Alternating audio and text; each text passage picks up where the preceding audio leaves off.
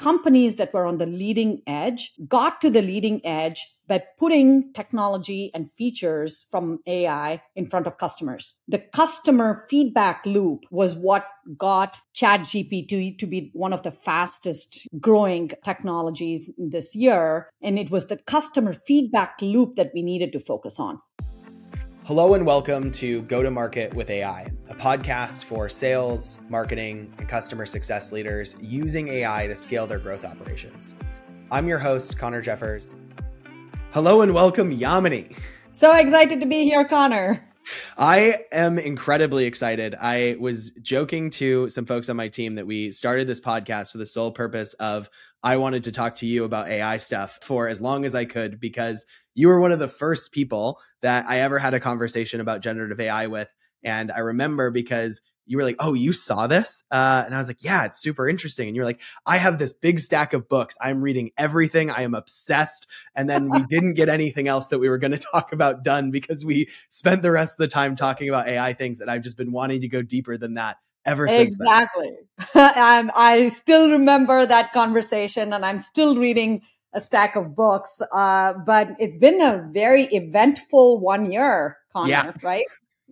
The longest year that I feel in technology history of how wild things have been. So where I'd love to start is, do you remember when this first, like specific to generative AI as opposed to AI generally, when this came onto your radar and when you started to say, oh, this is very, very interesting and something that we should be paying attention to and I should be developing expertise in this arena? Yeah, so two distinct points, and I'll tell you both. First one is fairly dated. I studied, computer engineering way, way back. And one of the most fascinating things for me when I was doing that was neural networks. And now when we were studying neural networks, it was like this whole concept of the potential for neural networks to be able to think. And I was fascinated back then. And so, just along the years, I, looked at like ImageNet when that happened, the Transformers paper when it came out in, 2017. And I was like, wow, things are progressing in a way where something big could happen, right? And, when I was studying computer engineering, it was like nothing big could happen. And so, I'd been like fascinated by it. So that's like point in time in terms of like touching base on where, the world is going. And it's kind of simple. You take a neural network, you give it all of the data and information, and then you use, a very simple way for it to process all of that information, and you predict the next word. And you begin to predict it with a level of, precision that it actually makes sense, right? That's the concept of it. And so I've been fascinated by that. But I'll tell you, obviously, November 30th last year was big. And it was big because of the, not just the technology, because we've been having, advancements in technology, but because they put it in the hands of customers and customers started using it and using it for practical applications. And that is like a huge moment in time. And I still remember the same time of the year, we're kind of a couple of weeks before Christmas right now, I was in a car with two friends and my husband, and they were like, what's going on? And I literally for an hour and 10 minutes did not stop talking about generative AI. They had to like eject me out of the car because I was so excited about what this means for small, medium businesses, what this means for marketing, for sales, for service. And I'm can't wait to geek out about all of this with you, but it was just this moment in time in December last year where I was connecting the dots, and then we could see how impactful this was going to be in exactly what we were doing. Yeah, no, I think I remember very similarly. I actually think my mother-in-law or my future mother-in-law was in town, and we were at lunch and I was talking about, this is going to be amazing. You can do all these things. And she was like, oh, that's really cool, but that's really far off the future. I'm like, no, it's now. It's right now. You can do this today. It's crazy. And I think the thing that I remember, I spent so many hours, and I'm not an artist, and I spent so many hours with Dolly and just doing the extension components. And I was like, this is unbelievable. And it's funny to me, like reflecting on that and then seeing the video components that can happen now and how extensible all of this has become has been really breathtaking to watch. And I feel very inside of it. And at the same time, can't possibly keep up with the blistering pace. I want to talk to you a lot about like, where are you experimenting? Because you just, you know, have done a ton of research on the applicability of AI in marketing, sales, and service. And I read that report and it's like, you know, just great insight. So yeah, let's get in. Sure. So where I'd love to start is one of the things that we're amazed about is in our research. And when we talk to a lot of organizations, everyone's very, this is really exciting. We aren't sure what to do. We aren't sure how to do something. And we'll get into sort of all of the whys of that. But something that's been unbelievable for me to have a first row seat to is how much HubSpot has embraced this technology and deployed it throughout the organization and throughout the products. And when I talk to the product teams, there's not, oh, this is the person in charge of AI stuff. It's every team, every product, every organization is working on how to get AI built into what they're working on.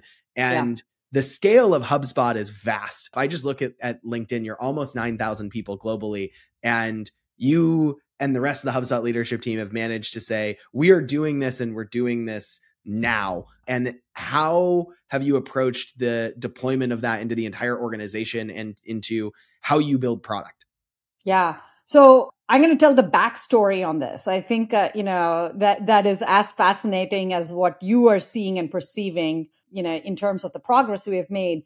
So November happens. And then, of course, you know, Dharmesh is like so excited. Dharmesh Shah, our co-founder, so excited. And he probably, you know, I'm talking about it and he's probably not sleeping, you know, working on all of this stuff.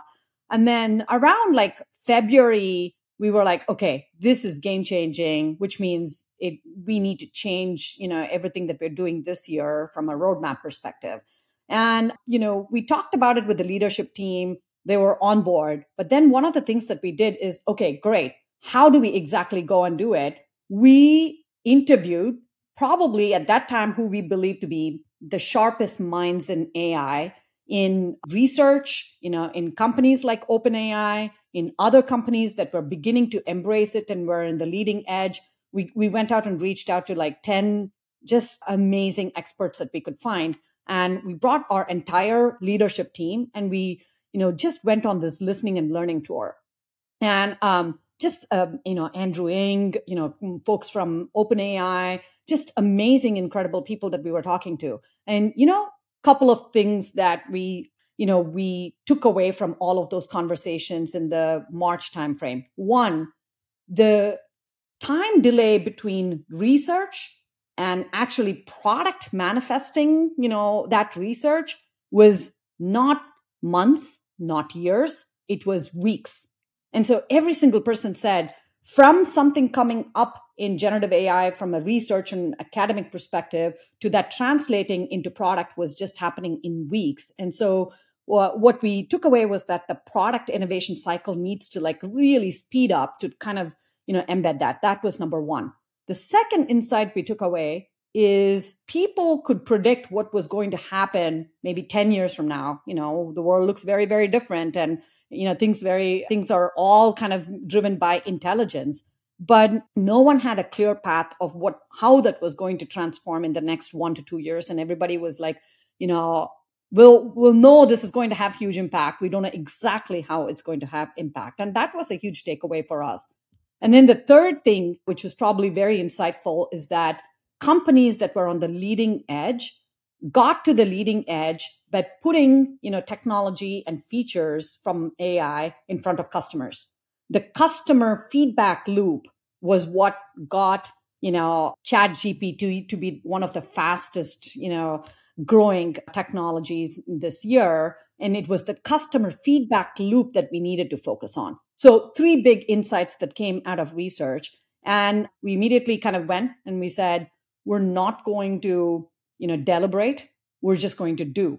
And we pivoted the whole company to think about AI.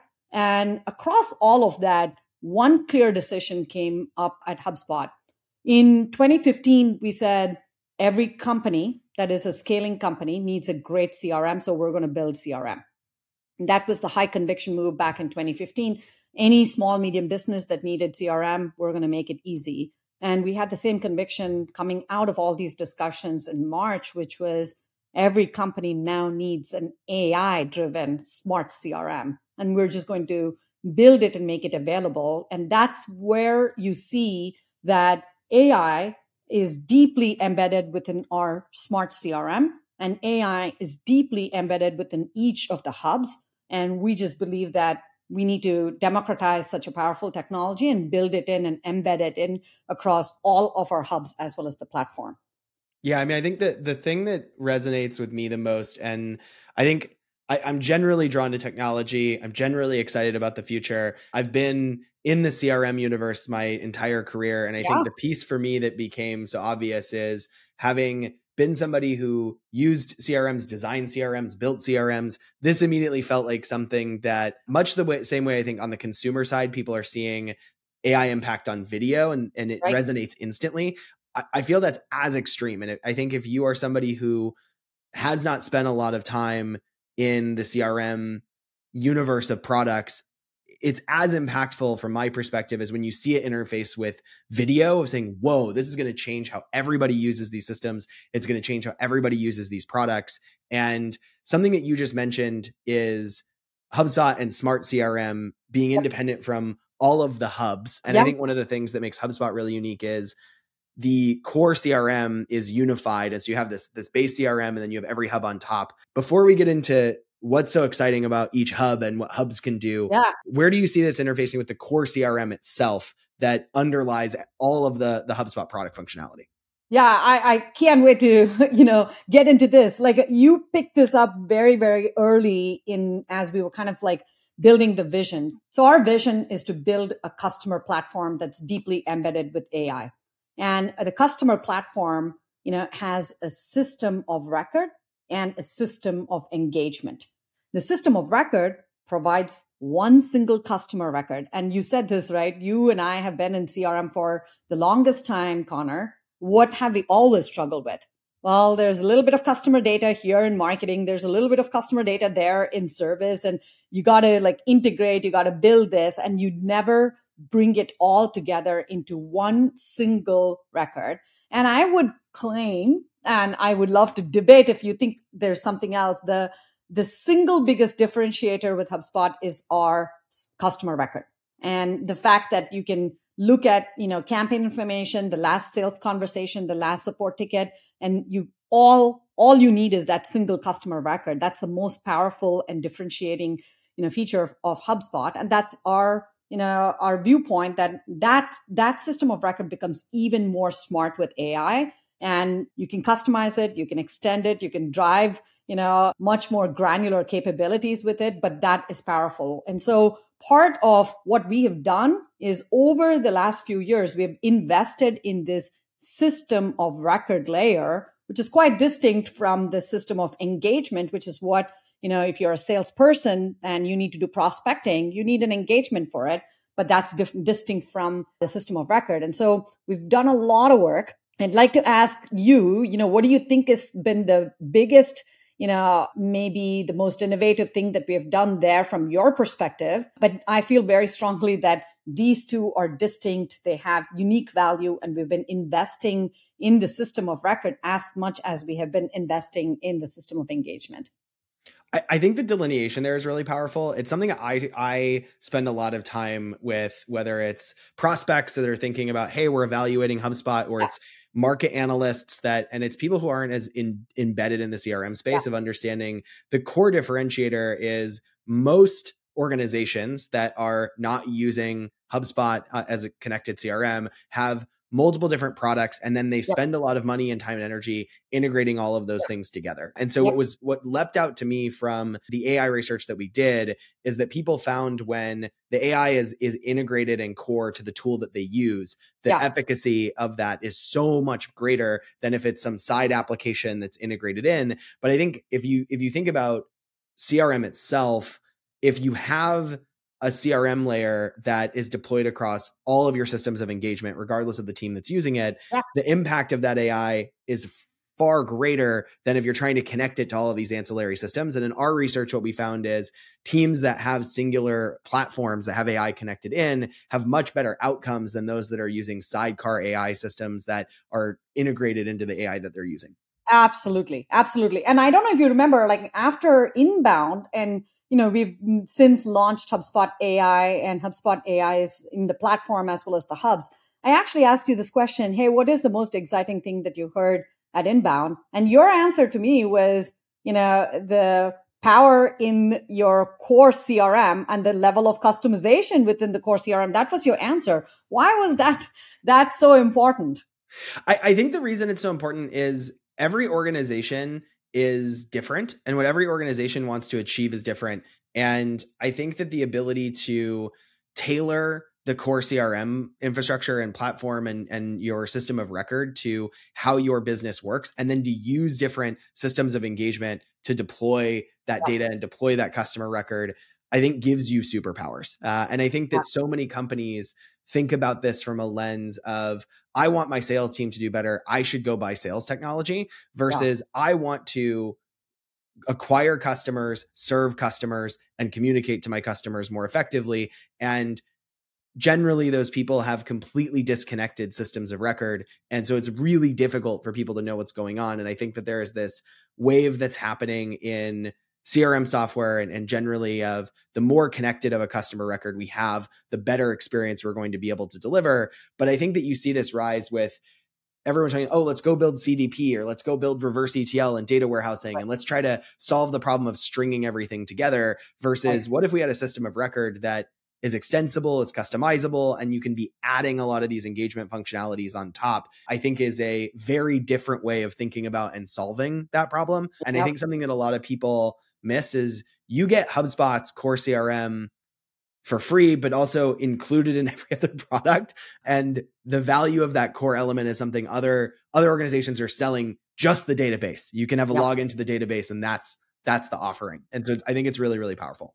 Yeah, absolutely. You get it. So in terms of how you're thinking about AI in CRM, I think one of the things that you had said to me in a conversation we had was most people are going to experience AI at work, which I think we found in our research is that's where people first experience AI. There's motivated teams. We find go-to-market teams in particular are the ones adopting AI at the highest pace. And those that are adopting AI are performing a lot better. So I think that's a feedback loop that accelerates itself. Why is CRM and CRM platforms the area that you're most excited about for AI to manifest and how people experience it? Yeah, I mean, look, a couple very clear, high conviction points for us. AI needs a ton of data, and AI needs to be in the flow of work.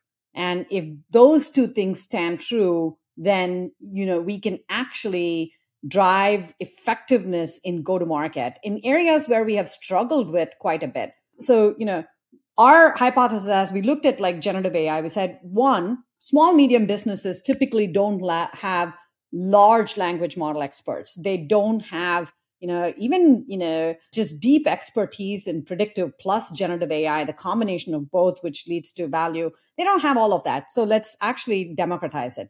Then we also said, what does this mean if we bring this into the flow with the insights for a marketer, for a salesperson, for a service person? And the level of applicability for each of them is just exceptionally high. But Connor, maybe one of the things, like a year into this journey, I think we'll have few phases of AI, and we're in the very early stages of AI adoption within, go-to-market and front office. The first stage that we're all in is really task-based. And this is where what you're alluding to, instead of having like a point solution that generates an image or generates, a blog, have it in the flow of your work, where when your job is to create content and you can leverage technology like AI, it's just going to make it easier and better. And so everybody is now releasing beta features and, general available features that actually drive those tasks within go-to-market, whether it's a mass marketing, use case of generating blog, or a sales use case of summarizing your call notes, or support use case for deflecting a particular ticket. That's phase one.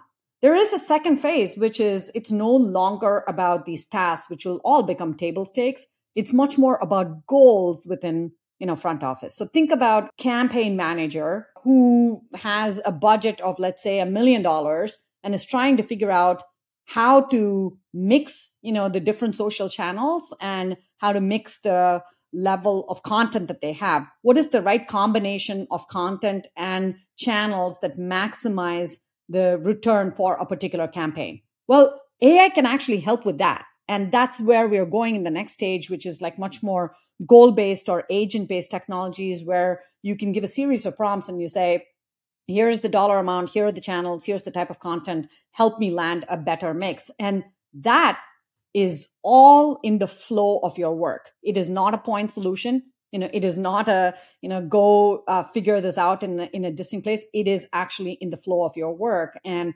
that is going to be exciting. And I'm sure there's like a phase even beyond that, that everybody is like, you know, curious about. We'll get to that phase. I think the first two phases of table stakes, task oriented. Second is like agent based and goal oriented. And then, you know, probably even more complex, you know, stringing together of goals that will happen as we progress with AI adoption.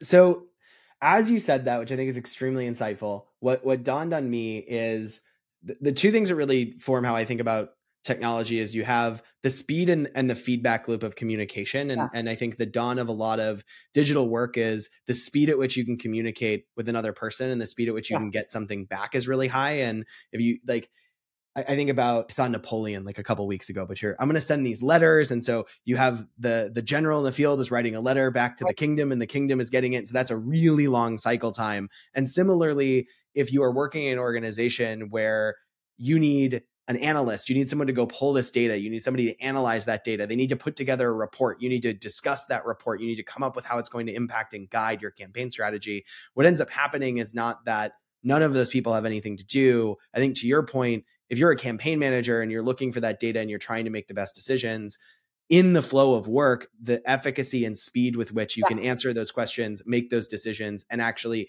get the manifestation of that work into reality increases dramatically, and therefore your productivity increases. And so my assumption here is that just means everyone does way more stuff, or everybody does way more quality stuff. Like, how yeah. does that impact both what people are working on and what comes out the other side?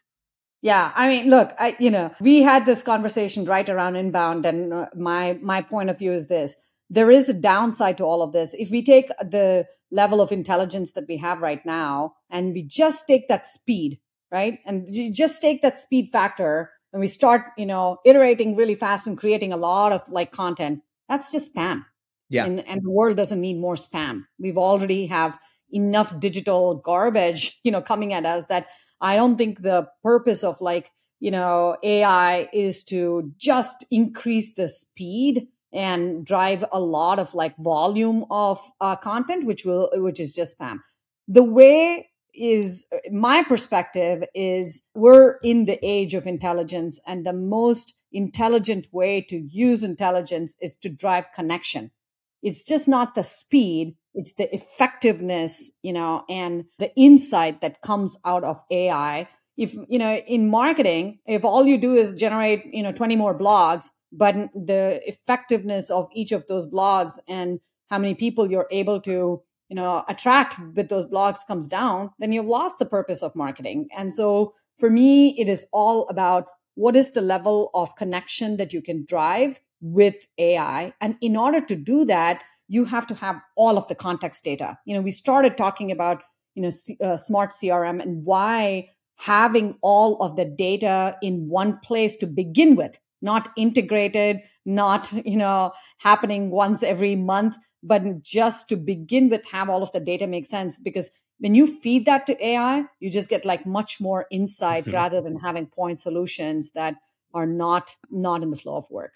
Yeah. And I think customer expectations go up. Yep. And unfortunately, I think that today, and to your point before, the speed with which you go from research and understanding into productization is so fast. And previously, if you didn't adopt this technology and you were behind, you're only behind a year, 2 years, and the speed at which that acceleration happens is so vast that if you are not in an environment that you are ready to deploy and take advantage of that AI technology, that is probably the single most important problem to solve. And I think it starts with having that unified system of record, having a unified view of that customer, getting your data to a place that AI can interact with it. One of the things that I've talked to operations folks about is you are not going to be replaced by the AI functionality, but the importance of clean data, connected systems, process that generates consistent outcomes that you can measure and iterate and manage and feed to that AI is extremely important, because you cannot feed spaghetti data to the AI and expect to get something valuable out the other side. To your point, it's a guessing machine. Its only value is the data that underlies it. And if you're feeding it with bad data, you will not accomplish anything. Exactly. I mean, music to my ears.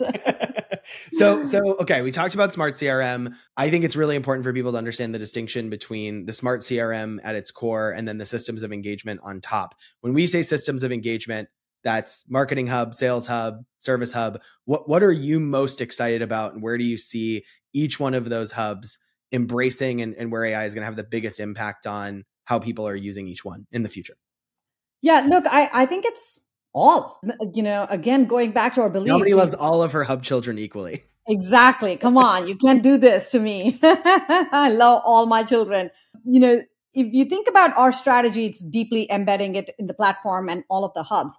But I'll say maybe the other way to think about it is what are the most known and what has the most, you know, impact and potential. And the hubs, you know, fall into different places within the spectrum. I think, you know, one of the first use cases that popularized, you know, generative AI in go-to-market is just content generation. And it's easy to see why. You take, you know, this incredible predictive machine and then you apply it to content and you get something better than what you could have written. And that's easy. And so on the marketing hub side, you know, being able to generate content, generate blog, being able to publish socially, we find that the use cases that have repeat usage in this year within our customer base is social publishing. It's email marketing first, you know, no surprise. And then it's actually social publishing, and people find absolute value in that. And that's not a surprise. I think which has the most potential, I believe like sales and, you know, service have the most potential. And let's take service, for instance. If you think about, you know, how to simplify service, it is what are things that you can self-serve or your customer can self-serve to solve problems themselves? And what are areas with human support that you can serve your customers with? You know, so self-service and human service are the two components of service. And we've made as an industry some progress on the self-service. We have had knowledge bases, we have FAQs, we have communities, we can go and search content and you can do all of that.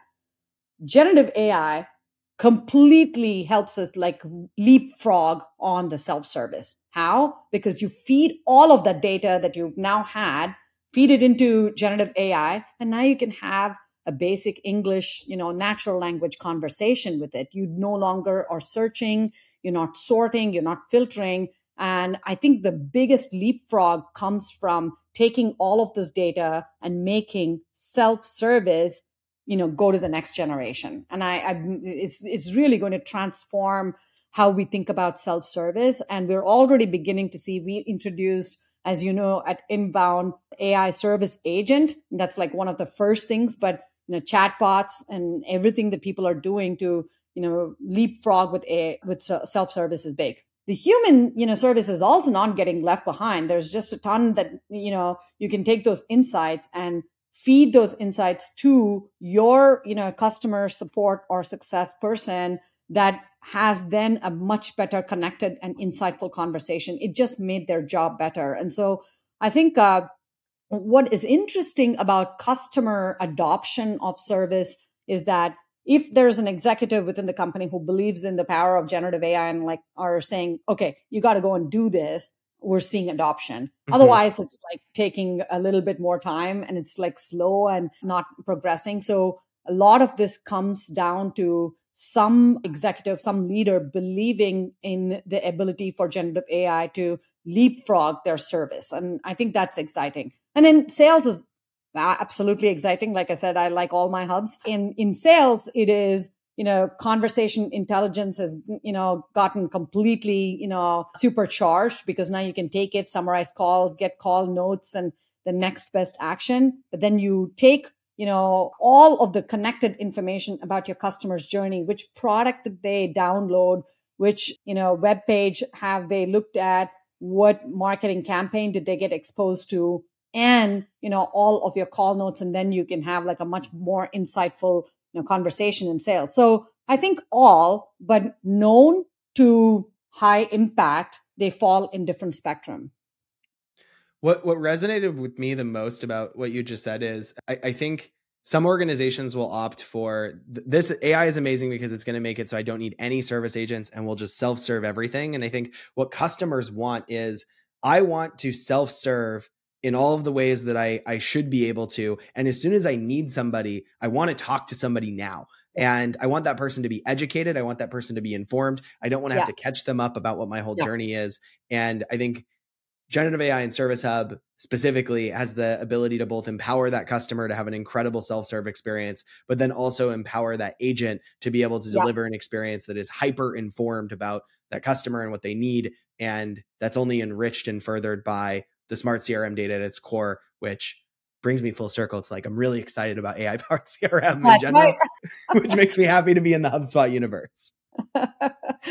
So you've done a lot of research this year. So this year, you know, we started the year where most people did not even know generative AI. And now, like, you know, my mom, my aunt in India, they're all asking about this. And you've now like done a bunch of research with customers on where they're adopting. You know, is the adoption happening, or what do you think are, you know, inhibitors of adoption from a customer perspective, and where can we, HubSpot, as well as you, a great partner within the HubSpot ecosystem, help our customers?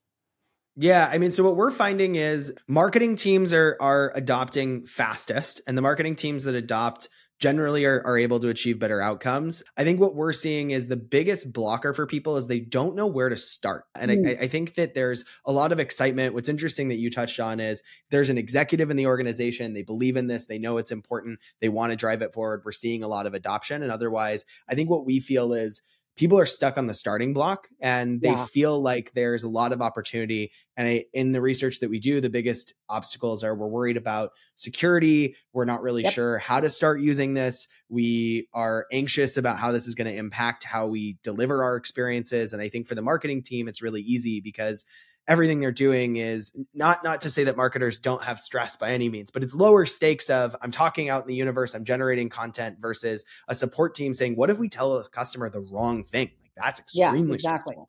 And so I think that the biggest blocker that we see is fear of getting started. What I would ask you is HubSpot's done a lot of work on getting really accessible AI functionality into the product. If somebody, whether they're current HubSpot customer or they're somebody who is maybe thinking about HubSpot, how should they start thinking about how they can be implementing AI into their GTM strategy if they're on the starting block and they're in the, I'm not really sure what I should do first?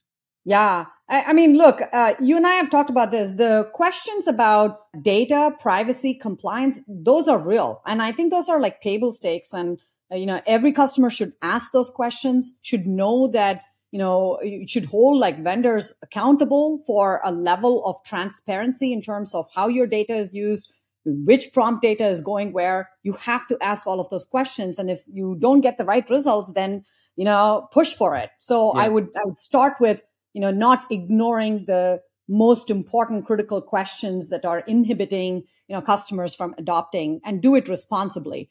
Now, having said that, there are easy starting points. I think, you know, if in your marketing efforts, just as much as you focused on building website content, you should be focused on building, you know, conversational content, right? And, you know, having a chatbot on your website, and, you know, you provide the website content for your customers to come and sort and filter through that, provide that same content in a conversational bot that now your customers can converse with you on your website. That's the basic starting, you know, point. We did this probably in Q2, Connor. We launched a number of conversational bots in terms of marketing to answer simple questions about our product, about our pricing. And we found that most of the folks that were chatting had like higher customer satisfaction than, you know, regular folks that were not using the chatbot. So I do think that you got to get started there.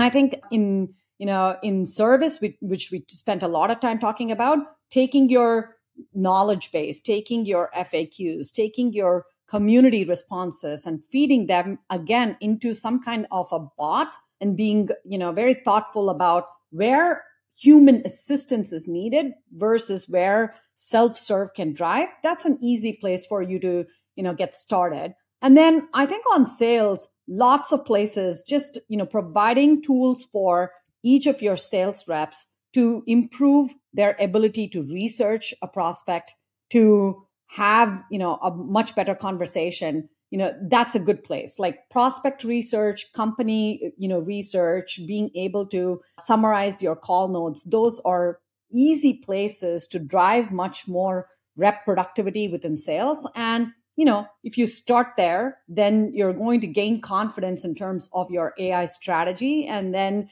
you can get to kind of like the next phase, which is non-task oriented, but goal oriented AI. So what I love the most in classic Yamini fashion is, if I was to distill everything you just said, it was start with the customer and work backwards, exactly. Which I think falls in to the Yamini mantra of how to do all things. Yes. I could spend hours talking to you about everything AI. Thank you so much for giving us the time, for sharing your insights. You have a lot going on, and the work that you do and decide to do with partners and in the ecosystem at large is one of the reasons that we love working with HubSpot. And thank you so much for taking the time to talk to us today. Thank you so much for having me. And I love the way you support our joint customers. And thank you for the work you're doing in progressing AI within the customers that we serve. Absolutely. Happy holidays. I'll talk to you more very soon. Thank you for tuning in to this episode of Go to Market with AI. This episode was produced by Ryan Gunn, Jordan Michalaitis, and Sassly.video. Until next time, this is Connor Jeffers. Stay curious, stay innovative, and embrace our robot overlords.